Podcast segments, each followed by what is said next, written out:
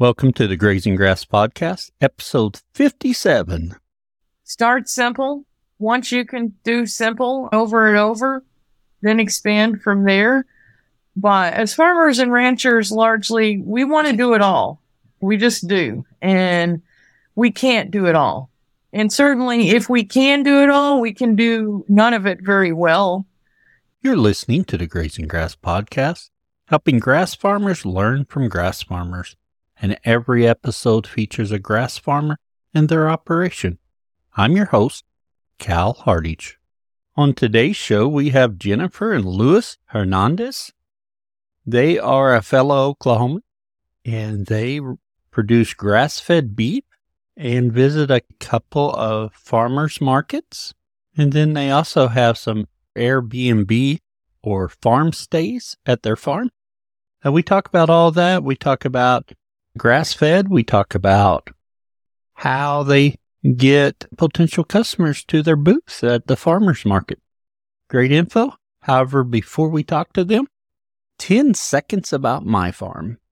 Things are going well here. A month ago, I was worried about grass. It was not growing as fast as I wanted, and I was concerned. I sold a few heifers I was planning on keeping due to my grass inventory. I just did not think I was going to have enough. And if the dry weather continued, I was going to have problems. Since then, we have gotten some rain. It's been rainy for the last few days. We've not gotten as much rain as I would have liked to have gotten. So we are still behind for the year. And through the drought monitor, we are abnormally dry, but grass is growing and we are in much better shape. I move cattle. I've got grass out there, which is very exciting. However, the Sericea or Sericea, depending on how you say it, is already getting ahead of the cows and they do not like it when it gets too mature. Now, I've read about teaching, training cows to graze something they are not familiar with. Seems like a lot of work, but if you have done something like that, hop over to the community at grazinggrass.com and let us know. Enough about me. Let's talk to Jennifer and Lewis. Luis and Jennifer, we want to welcome you to the Grazing Grass podcast. Hello. Thanks for having us, Cal. Can you tell us a little bit about you and your operation? So, my parents bought the farm in 1977, which happened to be the year I was born. My name's Jennifer. I have a late brother, Jesse, and a little sister, Jillian. So, that naturally became three J farms. So, that's kind of how that started there. And my dad was an entrepreneur, farmer, and rancher. So he tried lots of different things, stocker cows, cow calf, and then crops, farming like that, soil farming, that sort of thing. And then decided that milking cows would be the way of their farming future. And so they had three little kids, built a new dairy facility, and were shortly milking dairy cows, about 200 of them. As you can imagine, it was a lot of financial stress, a lot of stress on my parents' marriage, just in general. And so ultimately, they ended up divorcing. That was in the late 80s. And so then my mom actually retained the farm and continued milking cows. That's what her parents had done as a child. And so she was most comfortable with that. That's what she knew. And so she continued on and kept the farm. Then I was a big help during that time. And then when we started leaving home and getting jobs off of the farm and actually found people to pay us to work, we were gone too. And so, you know, when I got wheels under me and found someone to pay me to be there, I was certainly out of the dairy business. And so ultimately, my mom decided time to sell, sold the dairy cows. And as one can imagine, it was a really sad day. There goes your livelihood, loading up on trailers and driving away. What do I do next? And my mom at that time was certainly not scared of work and was most familiar with cattle. So she naturally went and started a cow calf operation in the beef world. And so went along like that. She could handle that pretty well on her own. And she always wanted to do what she called cell grazing. And so back then, and this would have been in the 90s, there's people doing it, but it wasn't well talked about, known about, or any of that. And the equipment wasn't as easy and user friendly and such as it is today. You know, there wasn't poly rope and step in posts like we know them and things like that then. And so it just wasn't something that she could manage by herself. But, you know, she kind of always had that in mind and knew what that could do or our severely abused, compacted soil here. We have a flood control lake on our property that's about 11 acres. And that was the government, the Corps of Engineers response to flood control, the erosion control. Most of our topsoil sits in the bottom of that lake today. And so there really is no way of us getting it back besides rebuilding it. My mom knew that kind of, but she just couldn't find enough to get going on it. And so she kind of had to put it to rest and it just wasn't going to happen for her. And so at that point, she went ahead and sold out completely and just started leasing the farm. Our main farm sits on 305 acres, and then she had some other land, a couple hundred more acres that she just leased out to grazers and hay guys in the area. Most of our ground is Bermuda sprigged from one of the government's other responses to erosion control and such. We've kind of run the gamut with some of that. And so, know, that's largely what our farm is today. It's improved or introduced Bermuda grass. We've doing some things there, but ultimately our topsoil is in the bottom of that flood control lake.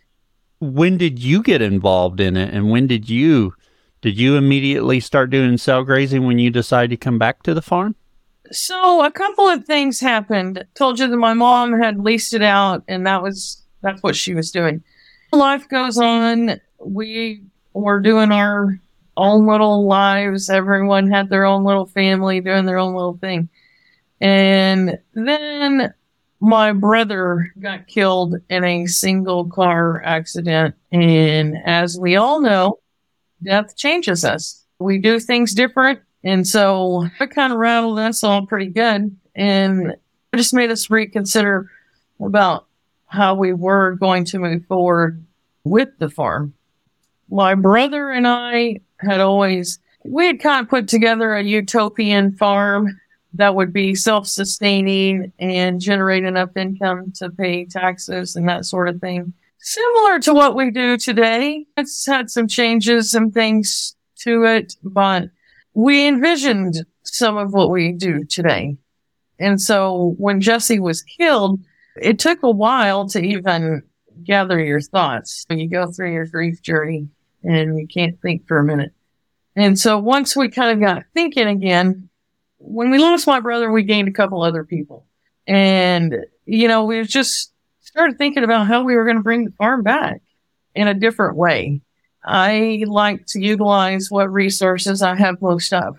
And on our farm, we have mostly grass. My brother was the mechanic, the fabricator, the engineer, that sort of skill set. That's an important skill set if you're doing a lot of equipment farming. And we didn't have that skill set. So we need not bring on a lot of equipment. We also knew from the dairy business that when you have grain in your operation, there's a lot of equipment that goes with that.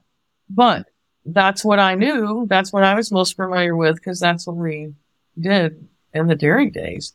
It just comes with its own set of challenges. And You got to buy the grain, you got to store the grain, you got to feed the grain, you got to have something to feed the grain in. There's just a lot of inputs there, a lot of pieces, moving parts. And I'm a believer the more moving parts, the more places for breakdown. That kind of leads you to grass and grass fed. Originally, it wasn't the nutritional, it wasn't really any of the, it wasn't taste, it, it was really resources available. What do we have? And that's kind of how we determined that that's the direction we needed to go. And about what time period are you thinking this? So my brother died in 2016. It took a year for my head to stop spinning from my grief. And then 2017 is when we actually started our business, 3J Farms.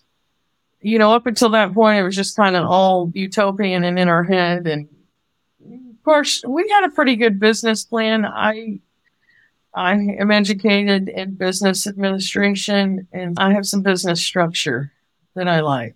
And so businesses don't plan to fail, they fail to plan. And so we wanted to be sure to hit some of those points before we started. So you worked on it and you had a business plan in place. Your goal when you got started in that 2017 was utilize that grass and go ahead and produce beef for direct to consumer?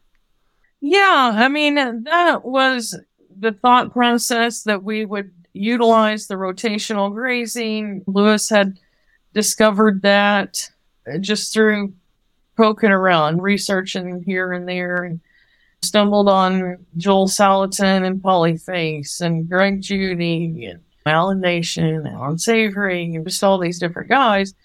They kind of all weave together, and common denominator is let's grow grass and harvest sunshine.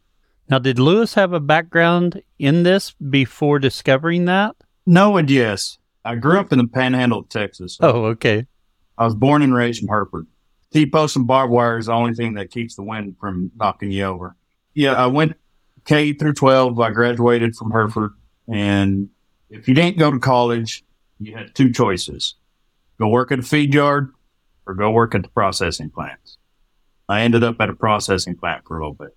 Didn't want to do feed yards. And then we met got married. We moved back to Oklahoma, or she moved back to Oklahoma and brought me with her. And we bought a little a little ten acre place, and that's where the love of animals started showing up in me. Uh, I didn't know I had it until we we got our own place, and then we started with chicken, goats, bottle babies. We've got kids at this time, young kids, so we're bottle feeding babies and just doing all kinds of stuff. And we just as that skill set grew and the love of animals and just watching them grow and manifesting a lot of stuff that we were trying to do and planning for our future too. Cause I, I mean, that's what we wanted to do. We're supposed to do this at 50. We're mid forties and we are, we started early. So, you know, I worked at a dairy, a, a well-known dairy here in Oklahoma. I worked there for a year or two and really loved it. And then we just kind of projects, just trying different stuff, trying new stuff. And yeah, that's where it came from. That's how I got in. So you'll have this plan, you start running on these ideas, these influential people we've heard so much about. How did y'all get started then? The first thing I did was I went to a Greg Judy seminar in Mississippi a lot of information, a lot of information in just a couple of days. And he kept on talking about these little red cows, these little red cows that I use, these little red cows. And I'm, I'm like, what little red cows are you talking about? And then he finally said you know, caught my attention. I was like, so I get done with that, come home, tell Jennifer all about the class, show her all my notes and everything we talked about and learned. And I was like, he kept on talking about these little red cows. So we find some should have done a little bit better research on it. I should have listened to the little red cow that kept on popping out. We started out with 25 pairs. Mixed match. I mean, they're just mongrels, as Gabe Brown calls them.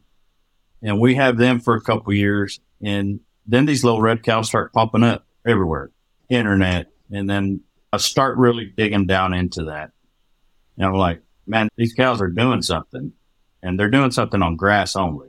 These cows that we got, some of them are able to keep up with what we're trying to do and the other ones are kind of falling back a little bit. So we're just kind of moving around, moving them in and out, trying to find ones that will work.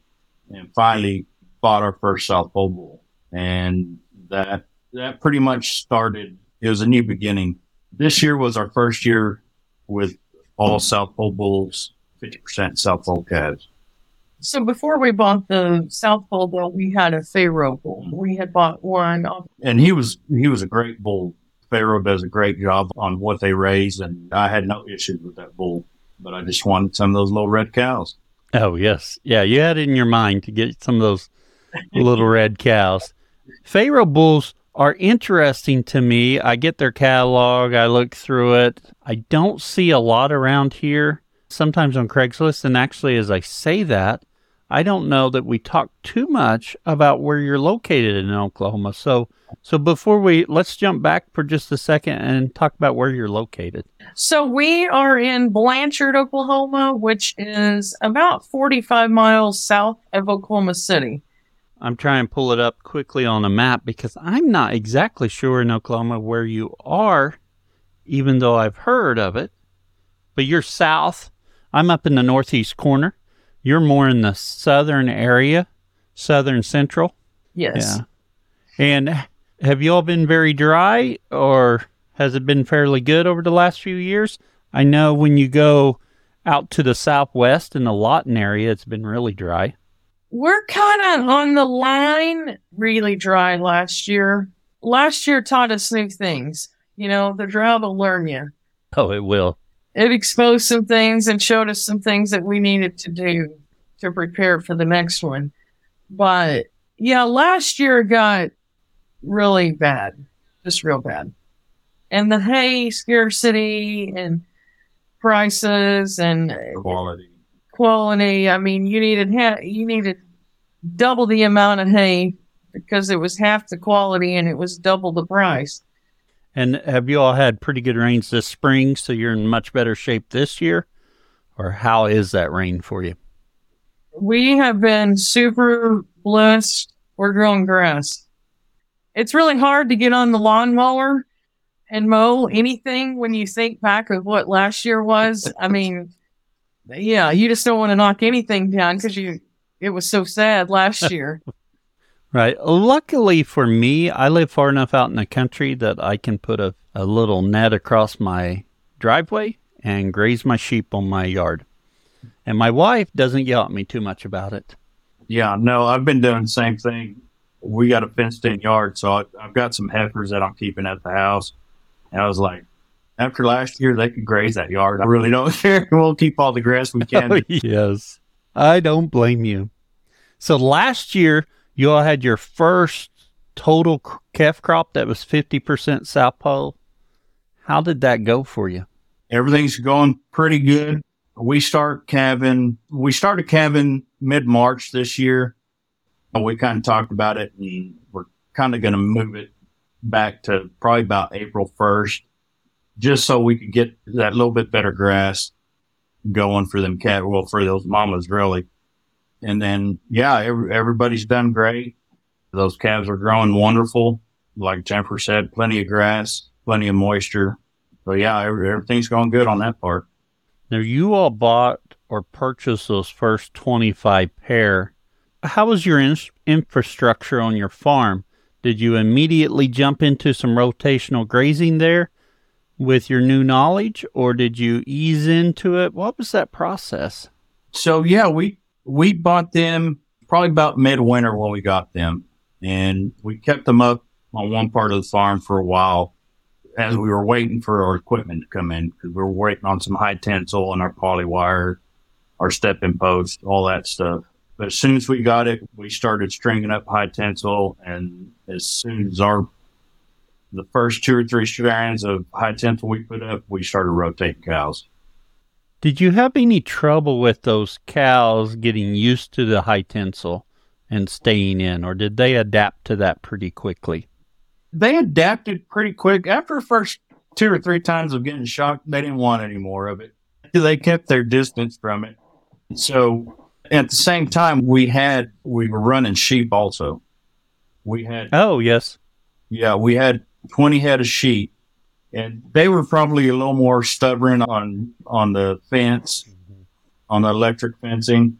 When you all started rotating them, how was your water and how'd you get water to each paddock each time you moved them? So when we first started, we only started with 50 acres of the 305. The rest of it was still leased out. The 50 acres that we had was around one of our main ponds. At that point, we just kind of let, we fence them off the pond to a certain point. They couldn't totally submerge themselves in the pond. They could just go up there and drink. It was hard on the cattle and it was hard on us trying to keep them fences up across the water. We kind of wagon wheeled off of that 11 acre flood control lake that holds all the topsoil on this farm. So it gave you lots of area to water from as you went off because 11 acres pretty good size. It'll Yeah. hold a lot of topsoil. The lake is a good water. It is also spring fed. Mm-hmm. So it, the Oh, water okay. quality is really pretty good. Very good. Water's usually that limiting factor for so many people. So even though that takes up a big area, it does give you a lot of shoreline to water from. We have five water wells Oh, yeah. on property and we have a lot of water locations that my parents had put in for the dairy cows. So when you started with your cows and going through the rotation and stuff, what were some challenges that you all came up on? One of them was keeping the fence hot because that boundary of the farm is just the fence line is a tree line. The tree limbs falling off the trees or just growing into the high tensile or just different things like that. And then when we took that 50 acres, when we started on that 50 acres, it was the worst part of the farm. The grasses, there was parts that they had good grasses and there was parts that not so good. It was pretty much bare dirt in some spots. And it was just kind of trying to fix something that's going to take a while, but trying to hurry and fix it was one of the hardest things to do. Oh, yes. And not having somebody to call and say, Hey, I'm having issues with this. What do you do to take care of this problem or that problem? And YouTube and Facebook were one of my best friends trying to figure it out. I think you touch upon an issue right there that is common to too many of us.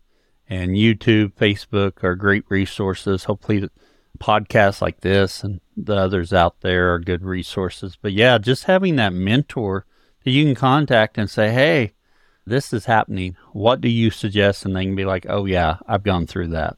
When we took over that 55 acres, it was there's a portion of it that's on a hillside and we had the state resource conservation guy come out pretty early on just to kind of get a baseline for where we were starting and what we were doing because we really didn't know much either but and we just happened to get a young person in that position that had put on a cell, soil health demo we got to watch the rain simulator display Oh, yes. set up and ran into a young man by the name of Blaine Stacy.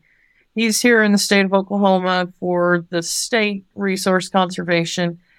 And lo and behold, you can call him and have him come out to your farm and help you gather soil samples and look at plant species. And I mean, that's what he's there for to do that. And of course, he loves getting to go out in the field.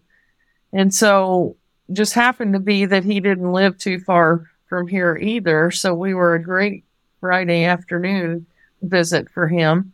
We would have him come out and we'll take soil samples every year. Try to do it about the same time every year, January ish, and see where we're at. The first couple years, he we struggled to even get the probe in the ground to get a sample. It was that hard. It was Oh, yes. Very similar to concrete. We just kept hammering at it, putting putting seeds down, rotating it, trying to grow anything that would grow there. Really, put hay down there a lot. But yeah, and so having Blaine come in every year about the same time to kind of see where we were year over year has been really helpful.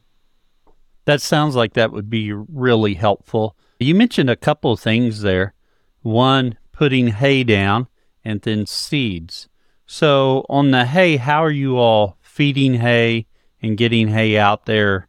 And are you putting some hay down besides feeding hay? I got lucky two years ago. I got lucky enough to purchase a, a bale unroller, the famous Greg Judy bale unrollers. That thing has been a godsend since I got it because before that I was I was taking hay out with the tractor and pushing hay bales by hand to to get them rolled out. So that we unroll all of our hay. Those bales that don't look so good, we'll set them out. We'll just let the cows kind of mess them up and spread the hay out a little bit if we can't unroll them. And then we'll do our se- we'll do our seasonal cover crops. Winter we'll do a cover crop. We'll plant about September. We'll start putting our cover crops in for the winter. And then we broadcast.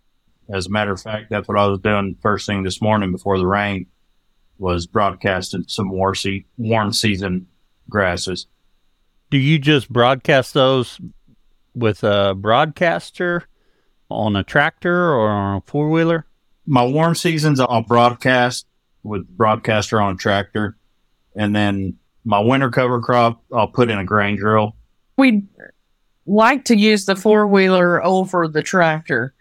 We had a broadcast spreader that would go on the four wheeler, and of course, when you're using it is when it breaks. So we'll be looking for another four wheeler spreader. On that, do you have a particular model that you like that worked really well for you, or or you're just looking at what's out there? Just looking at what's out there. The one that we had was just a John Deere pull behind, and it worked until it didn't work. We don't do a lot of overseeding, just hitting the spots that don't have very much grass.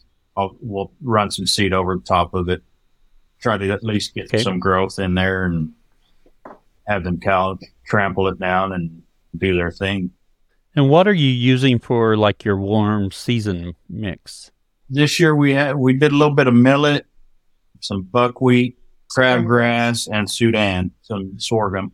We threw a little bit of okra in there this year too. Okay, that's a new one for me. Okra in it? Yeah, we'd got we'd gone to a field day a couple years ago, and these guys had done they had okra, some millet, Sudan, sunflower, and and they'd run it as a cover crop. Uh, they're row croppers, and they'd run it for cover crop. But they'd also let they'd get their cows and they'd run their cows through there, and they'd graze all the cover crop before they went out and started row crop. Oh, yes. So we figured, ah, why not? We'll try it. We had a bunch of okra left over from a couple summers ago, and we were like, we'll try it, see how it goes. And the okra handles the heat. And what do you all use for your cool season? Our cool season ranges from anywhere from eight to maybe 12 different seeds. We do vetch, we do turnips, radishes, triticale, rye. We did a little bit of native seed this year. That's one thing we're working toward. We want to get some more native grasses back into the pasture. Those cows do way better and the pastures are, are a lot easier to manage with your diversity of grasses. Before we move on to the overgrazing section, we talk more about direct to consumer. What are some other goals you have for your farm or anything else you'd like to share? So one of the things that we're working towards is getting all of our waterways protected, meaning no cows access to natural waterways. So we're we're well into that and we've got several of those fenced off, but we're still we still got room to improve there. So we're still working on getting all the cattle access from any natural waterways.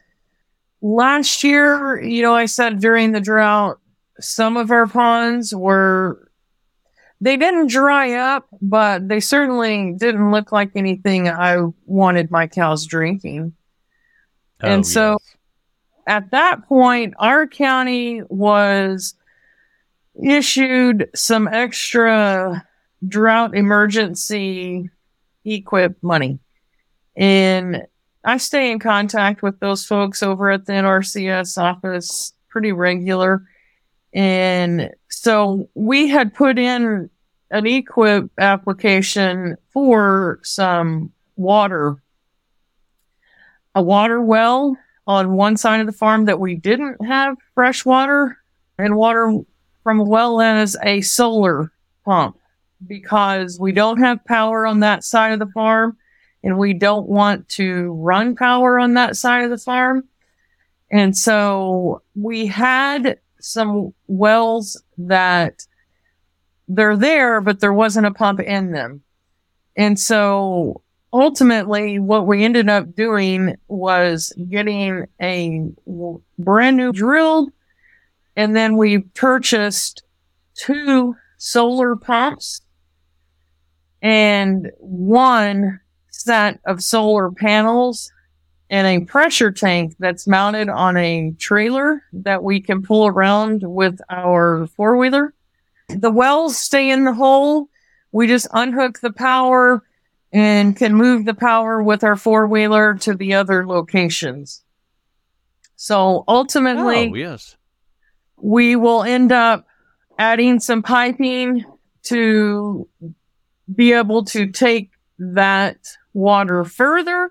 But right now we have at least are able to get it out of the ground and water cows right there at the well. Goal is to get that water further down in some areas to give us just a little more flexibility and again, more fresh water in more locations. The other thing that is a major or that is on our five year, our next five year plan is bringing the sheep back. We'd like to bring those back in 2025. Why did you sell the sheep? when we started, I was still working full time as we were going, trying to handle them too, working a full time job. And then the farm was also growing. We were starting to take little pieces of the farm bit by bit. It got a little too much there for a little bit. And me and Jennifer talked about it. And it was, we need to simplify some stuff. We do farmers markets every Saturday. She goes to one in Edmond and I go to one in Norman. March of 22, I was able to leave my job and be on the farm full time. So it's back to those sheep did a lot for us when we did have them and we miss them just seeing some of the stuff that we know they can take care of, like the ragweed that we got coming up. The, them sheep will take care of the ragweed. They, for some reason, they love that ragweed. Yeah, so you've got to do what you have to do to to not overextend yourself. So I fully get that. But you're planning on bringing sheep back in a couple years. Yes. Now, before we go to the overgrazing, I've already said we were going to go ahead and go to the overgrazing, but I wanted to ask about your farm stays. So it's not really grazing grass so much, but that is another revenue stream for your farm. So, because we were a dairy farm, we had grain storage facilities in the way of grain bins. And during COVID, we had decided to convert one of those into a little farm store so we could sell our grass fed meat along with some other things. And so we did that. And we actually had two of those bins. And so we converted the one into a store. The other one was a just, we didn't know. And then we decided a bedroom. It'll be a bedroom. And my sister had experience with Airbnb and short term rentals. And she's like, man, that, Oh, I yes. try that. And so we set it up like a bedroom. The restroom and shower area is still utilized in the milk barn, the dairy barn right behind it. But we started it about a year and a half ago. We just put it on there. And lo and behold, people started coming and they didn't stop coming and they kept coming.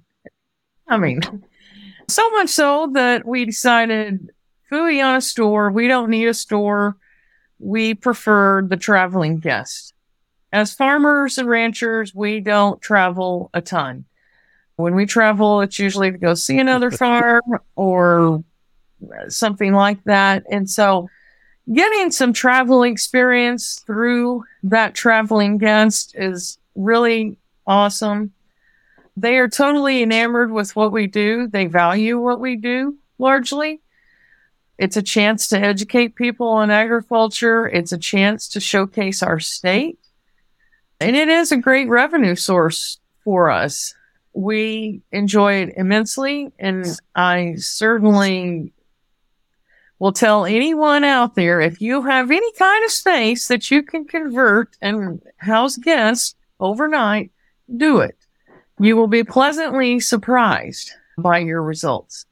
We liked it so much. Now we have both units going and Jen's housekeeping is very busy all year round and it's just a great experience. I highly recommend that to any farmer or rancher out there with those facilities. Oh, very good. We, my wife and I have discussed that a little bit. We don't have a great place, but we have discussed maybe if we buy something, that's something to keep in mind that w- that may pr- be a potential e- potential income revenue stream. So I'm glad it's doing great for you, and um, I know from looking at your website and looking at them on Airbnb, they look really nice yeah, generally we're going to a touristy area sometimes to check out things. They're trying to get away from it. And so minimizing your inputs. No need for Wi-Fi. No need for TV. If they're wanting those things, they're not the guest for us. We're just keeping it real simple. It's peace and quiet. That's what we offer. Very good. Jennifer and Luis, it's been a great conversation thus far, but it's time we in- we transition to our overgrazing section where we take a deeper dive into something you're doing on your farm. And we're going to talk about direct to consumer. So tell us a little bit about what you're doing with direct to consumer. So when we decided to be 100% grass fed beef, at that point we thought that we needed to offer all cuts of beef, right? And so steaks, roast, brisket, plain Jane cuts, as well as some of the crazy ones. Just trying things out because you don't know until you try. And so inventory in that is a nightmare. We had cuts all over the place. I say you create, you grow, you produce quality beef two ways, breed or feed. And at that point in time, we had neither really. We were fresh into our grass rotation and not great grasses, but still doing it. But yeah, and nor did we have the breed. We were really essentially adapting cows to our make your genetic code match your zip codes type of thing. And so we were using, we were selling these cuts. We eat some roast, but largely we eat ground beef. And so we had eaten some of our yes. steaks that were supreme. I mean, you put them up against any five star restaurant out there, they were that great. And then we had steaks that our dog had a hard time eating. They were that tough. And so a few oh, times of that, and you can't test them all. I can't take a bite out of every steak before I send it on down the road enough times of that, I was like, this just doesn't feel good. It feels clunky. It feels like it just doesn't feel good. When I give you a 30 $40 steak and kind of have to turn my head and hope that it's a good one, I don't like that feeling. How can we do things different? And so we had some really great steers at that point that we had gotten up to size and we thought these guys are going to be really good. We're going to offer some beef bundles. So much like Seven Sons does, we put together some quarter and eighths and half bundles. And how they recommend doing it, which I agree with, was we set this many roast and steaks and then we filled in with ground beef. So we'd get to the poundage with the ground beef and it was set bundles. So, okay, set cuts. No asking the customer what cut, how do you want it cut, none of that. We predetermined that for them. All that was great. But what would happen, that customer that would buy that would run out of ground beef way before anything else. And then when we were dismantling our store to turn it into a bedroom, I ran across a roast that had been processed in December. This was in June. I don't know how much direct to consumer sales you've done, but to sell a beef roast in the middle of summer is almost impossible. And not to mention, people don't know how to cook anymore. And so to sell a roast in the first place, you're going to have to give them multiple ways to cook it and multiple recipes. And then they're not even going to have the confidence still yet. You may need to cook it and serve it for them. That's kind of where we're at with people and cooking roast and chicken Oh, fried yes. and things like that. They just don't do that anymore in our area. And so then I was thinking back to my parents in the dairying days. In the dairy days, when you had a downer cow, before you administered any medicine, you kind of made a call, a judgment call. We're either calling the mobile butcher to come out, or we think we can save her and get her going and then administer medicine. On those downer cows, they would come out, process. My parents always sold ground beef out of the freezer off of the farm in the dairy days. It was custom ground beef, but they still sold it. It was no big deal. In the dairy world, dairy cows, especially Holstein, which is what we are, they are not good steak producers. The tenderloin is fine. Anything beyond that, a dairy cow needs to be put in ground beef. And so that's how they sold beef off of the farm. And so I thought, you know what? They had it figured out. I don't need to be messing with all these steaks, roast brisket. You know, this one wants half inch thick steaks and this one wants one and a half inch steaks. I don't need to mess with any of that. And I certainly won't be trying to sell a roast in the middle of July if I just put all that into ground beef. And you know what? I don't have to have those prime steers anymore. My cows that won't breed back or that I'm trying to turn so I can get more of those little red cows, they grind up just fine. Really nice ground beef. We are transitioning to 100% ground beef. We sell the ground beef in one pound packages. We do also sell our organ meat. That is a big selling item for us. The only variations that we do off of ground beef is in the spring and summer, we'll do our quarter pound hamburger patties. We'll put eight to a eight quarter pound patties to a package, so it makes a two pound package. And then we have our one pounders. In the fall and winter, we do a summer sausage. Simplifying probably gained us the mon- the most peace in our life at that point, as you can imagine. You bring up an excellent point just about that varying quality when you don't have that consistent genetic base. We notice that in our own beef. We're going to butcher a cull cow or uh, a heifer that didn't breed or something that got hurt, something of low value. And sometimes those cuts are excellent and sometimes they're not. And that's always been a little bit of my hang up on the direct to consumer. So I think you all have a really good idea right there. Put them into hamburger, and that is quality hamburger no matter what that animal is. That's 100% correct, Cal. We've unplugged Yeah. several freezers because we just flat don't need them anymore. We can put three cows in one chest deep freeze. So simple to inventory. I can look in that freezer at almost any given time and see how much is there quickly because I know how many's in each tub. It's just easy. The other easy thing about it is we decided that we would go to market.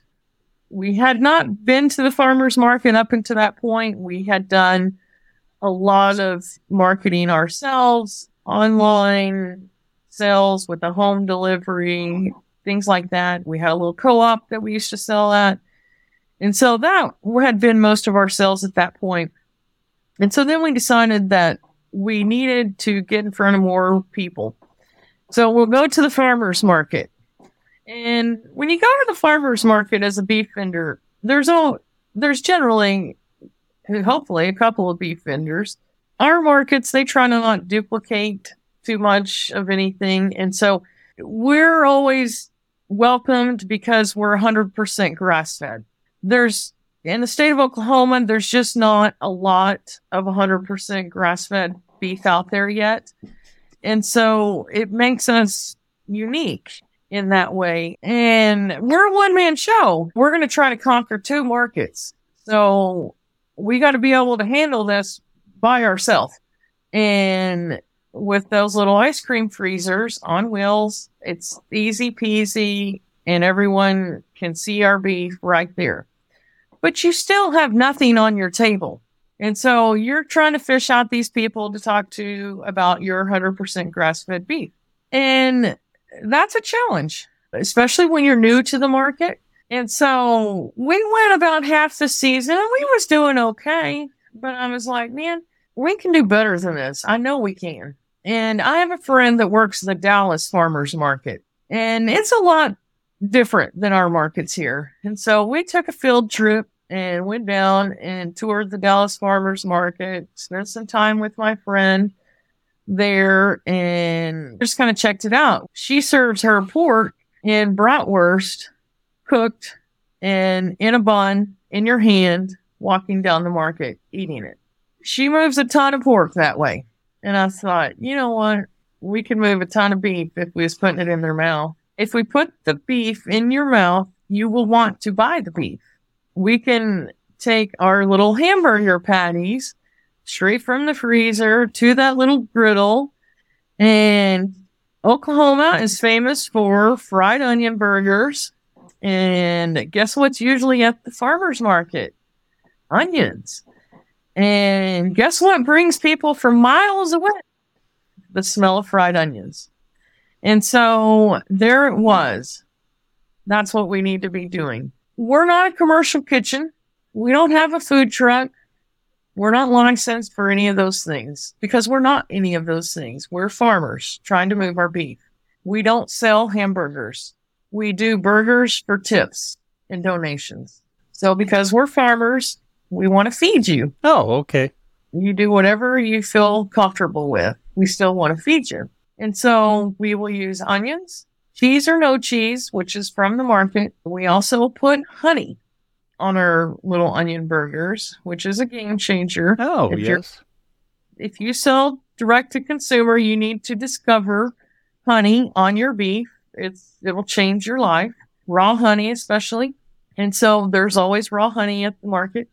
So we add that to our burger, but no condiments, and that's it. There you go. I was wondering how not having a a commercial grade kitchen, etc., was going to affect that, but that's a, a great solution that works in our state in the state of Texas, they have a whole different set of rules. They're allowed, my friend down there, she's allowed to charge people. We can't do that here. I'm constantly reminding people that I'm not a commercial kitchen. I'm not a food truck. I'm not a restaurant. I'm not any of those things. We are farmers just trying to move our beef. I tell you, the crowd goes wild over it. I will tell you that. It's changed our market, really. It's made our market better. Both of them, I would say other vendors have started sampling more products, bringing more things for people to try, working together to showcase a few people's products. And instead of some of the bickering weirdness that you sometimes get in some of your markets, people are actually working together and trying to make the market a better place for everyone, specifically our guests. It's a game changer for the market. And it's been a game changer for the amount of beef that we move. We'll serve on an average 50 to 60 burgers Saturday morning from 8 to 1. Then people are coming to you. You're not trying to drag them out of the crowd against their will. Everybody loves the smell of fresh fried onion. oh, yeah. Yeah, that is a great technique right there. Jennifer and Luis, it's time for us to transition to our famous four questions. Same four questions we ask of all of our guests. Our first question is What is your favorite grazing grass related book or resource? Your podcast, for one. Thank you.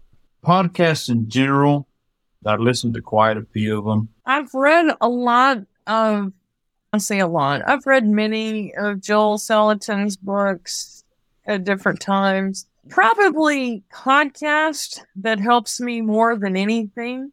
I would have to say it's Charlotte Smith with Three Cow Marketing and Profitable Mindset podcast. I have done her private coaching, mindset coaching. It's worth every penny of it. Her podcast is one that I used to listen to more often. I actually changed podcast apps on my phone. And some of those I used to listen to, I haven't got onto the new app. So I'm going to have to make sure I've got her podcast back on there because she does have a good podcast. Especially if you're doing any kind of direct to consumer that you need marketing kind of tips and tricks and things. She's a good one for that. But more importantly, she's good for your own mindset. Help relieve the stress and sometimes the frantic and panic that farmers and ranchers tend to go through. She just helps calm that down. Excellent resources there. On question number two, what is your favorite tool on your farm? Mine is my Leatherman and my four wheeler. I, I couldn't do what I do without either one of them. Yes. I may say my computer and my phone. I'm one that I like financials and I like checking to see where we're at. Are we making money? Are we bleeding money? Are we wasting money? What are we doing financially and keep track of that? Are we being profitable? Just sustainable, all those types of things. And I find that most helpful with my computer. Very good. Our third question is what would you tell someone just getting started? Find something that, that suits your environment, that's going to thrive in your environment. Take your time before you make any purchase, purchases. Take your time, do your study, find something that's going to fit your program and that's going to benefit you. For me, I would say start simple. Once you can do simple over and over, then expand from there. But as farmers and ranchers, largely, we want to do it all. We just do. And we can't do it all. And certainly, if we can do it all, we can do none of it very well. And so focusing on one to two things and doing a good job at those and then expanding from there if it allows. Excellent advice from both of you. Excellent advice. And lastly, where can others find out more about you? Our website, 3jfarmsok.com, is accurate with up to date current information. My little sister Jillian takes care of that for us, keeps track of it, keeps it up to date. Our social media, Facebook, handle is just 3J Farms okay. We do a large amount of socializing there. We don't do a lot of advertising, marketing really there. Just kind of a funsy type of space for us. And so, yeah, either Facebook or website. We do have an Instagram as well. So, Instagram, Facebook, website. Very good. Luis and Jennifer, thank you for coming on and sharing. I think we've had a wonderful conversation. Thanks for having us, Cal. We're excited to share what we've been through and learned over the years with others. One of my favorite mottos around the farm is I like growing food, but I love growing people. You're listening to the Grazing Grass Podcast helping grass farmers learn from grass farmers. And every episode features a grass farmer and their operation. If you've enjoyed today's episode and want to keep the conversation going, visit our community at community.grazinggrass.com. Don't forget to follow and subscribe to the Grazing Grass Podcast on Facebook, Twitter, Instagram, and YouTube for past and future episodes. We also welcome guests to share about their own grass farming journey. So if you're interested, fill out the form on grazinggrass.com under the Be Our Guest link. Until next time, keep on grazing grass. I really hope you enjoyed today's conversation. I know I did. Thank you for listening. And if you found something useful, please share it. Share it on your social media. Tell your friends.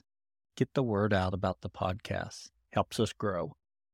If you happen to be a grass farmer and you'd like to share about your journey, go to grazinggrass.com and click on Be Our Guest. Fill out the form and I'll be in touch. We appreciate your support by sharing our episodes and telling your friends about it. You can also support our show by buying our merch. We get a little bit back from that. Another way to support the show is by becoming a Grazing Grass Insider.